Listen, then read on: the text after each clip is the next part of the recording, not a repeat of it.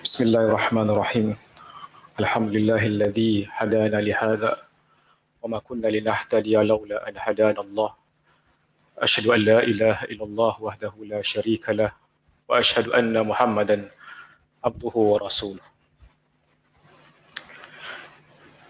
Hadirin hadirat yang dimuliakan Allah Subhanahu wa taala. Mari kita mengucapkan rasa syukur kita kepada Allah Subhanahu wa taala. Kita berikan peluang untuk kita melengkapi 30 hari berpuasa beribadah di bulan Ramadan. Hari ini insya-Allah hari yang terakhir hari Id untuk kita muhasabah dan mungkin juga meneruskan ibadah kita pada satu hari lagi atau satu malam lagi. Cuma apa yang ingin saya kongsikan di sini ialah bagaimana kita menganalisa bagaimana kita retrospeksi terhadap segala ibadah yang kita laksanakan, segala usaha yang kita laksanakan pada bulan Ramadan ini. Ada tiga perkara yang saya rasa perlu untuk kita muhasabah dan jadikannya sebagai satu pedoman. Mungkin ia lebih kepada bagaimana saya menganalisa bermuhasabah terhadap apa yang saya lalui sendiri pada bulan Ramadan pada kali ini. Tiga perkara ini. Yang pertama ialah benar-benar bertakwa kepada Allah Subhanahu wa taala. Semalam Al-Fadhil Ustaz Islahuddin telah terangkan sedikit sebanyak tentang hakikatut taqwa yang di mana boleh kita ambil daripada firman Allah Subhanahu wa taala Ya ayyuhalladzina amanu taqullaha haqqa tuqatih wa la tamutunna illa wa antum muslimun Wahai orang-orang yang beriman bertakwalah kamu kepada Allah dengan sebenar-benar takwa dan janganlah kamu mati melainkan dalam keadaan kamu berserah diri kepadanya. Ayat yang biasa kita dengarkan di luar Ramadan pada setiap hari Jumaat.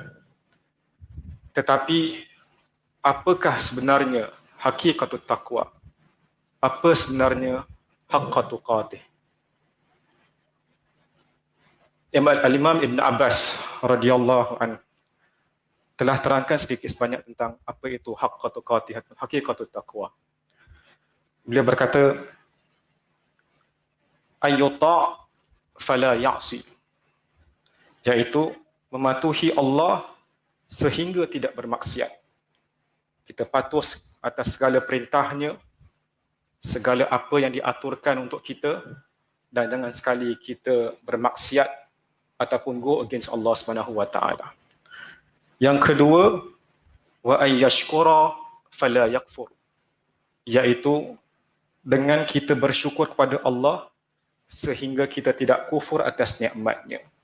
Sentiasa apa yang Allah berikan, kurniakan kepada kita semua berupa bentuk nikmat dunia terkait dengan harta, tenaga, anak-anak, isteri, masa yang kita luangkan dan segala macam kelapangan hendaklah kita mensyukurnya dan jangan sekali kita kufur atas nikmat Allah Subhanahu wa taala.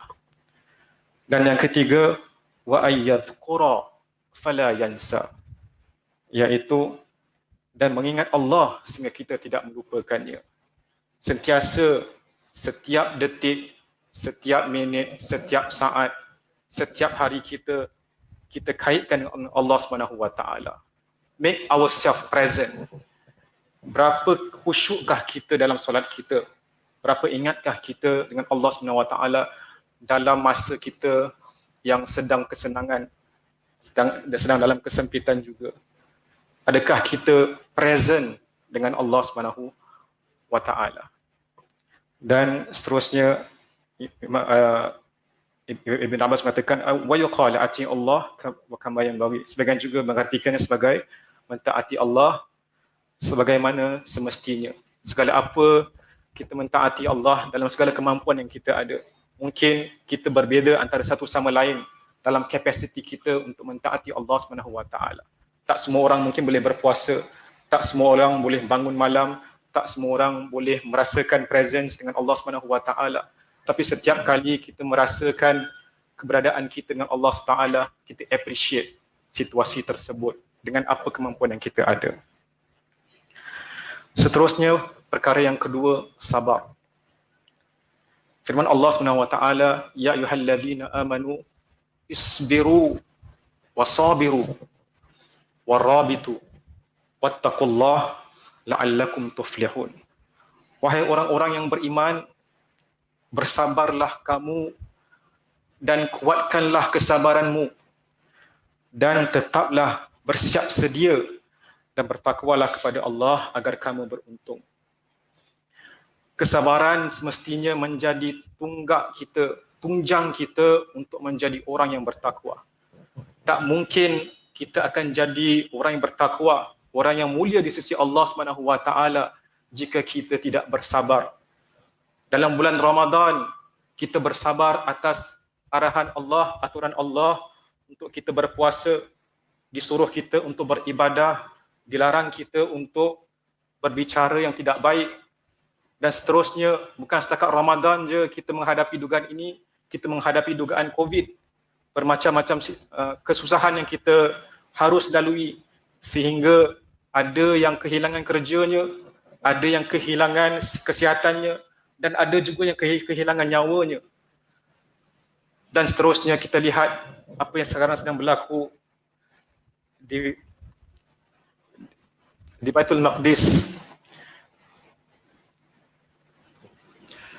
Bila mana orang mukmin orang Islam yang mengatakan syahadah sama dengan kita yang mentauhidkan Allah Subhanahu Wa Taala sama dengan kita dianiaya dan kita di sini tidak dapat melakukan apa-apa. Kesabaran kita yang perlu kita letakkan di sini bagaimana?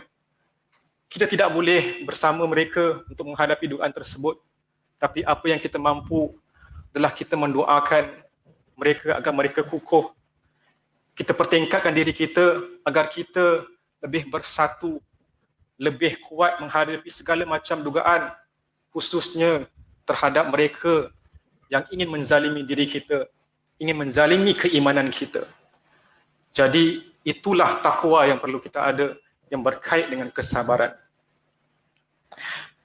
Dan yang ketiga iaitu persiapan kita untuk hari kiamat visi kita untuk hari kiamat firman Allah Subhanahu wa taala ya ayyuhalladzina amanu taqullaha wal tanzur nafsum ma qaddamat lighad wattaqullaha innallaha khabirum bima ta'malun.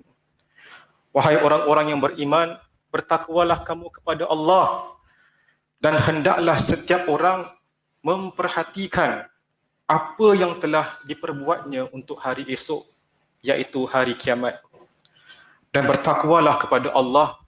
Sesungguhnya Allah Maha teliti terhadap apa yang kamu kerjakan. Visi orang yang bertakwa adalah visi akhirat. Visi untuk mencapaikan ridha Allah Subhanahu wa taala. Visi untuk mencapaikan nikmat yang terulung iaitu syurga. Bukan visi yang kita letakkan hanya 20 tahun akan datang, 30 tahun akan datang, visi sebuah persatuan, visi sebuah syarikat.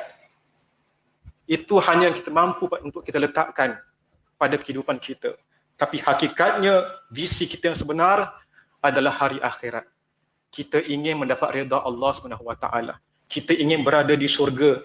Kita ingin rumah yang lebih hebat daripada rumah yang kita sedang berada sekarang teman-teman yang lebih hebat daripada teman-teman sekarang. Situasi yang lebih hebat, situasi yang lebih senang, situasi yang adanya hakikat sakinah, mawaddah dan rahmat Allah Subhanahu wa taala pada hari kiamat. Itu yang kita ingin kejar, kejar kejarkan. Bukan apa yang kita ada sekarang. Jadi orang yang beriman akan lihat apa yang ingin mereka kecapi pada hari kiamat kelak. So, takwalah kepada Allah. Tetapkanlah kesabaran dan jadikan visi kehidupan kita ialah visi untuk mencapai redha Allah SWT di hari akhirat kelak. Dalam kesempatan ini juga saya ingin mengucapkan ribuan terima kasih kepada para jemaah semua yang datang pada 30 hari Ramadan ini untuk memakmurkan tempat ibadah ini. Mungkin selalu saja luar Ramadan mungkin kita agak sepi disebabkan situasi sekarang. Paling-paling pun kita bertemu pada hari Jumaat. Namun 30 hari saya lihat ada sahabat-sahabat yang datang tetap terus datang untuk memakmurkan beribadah bersama.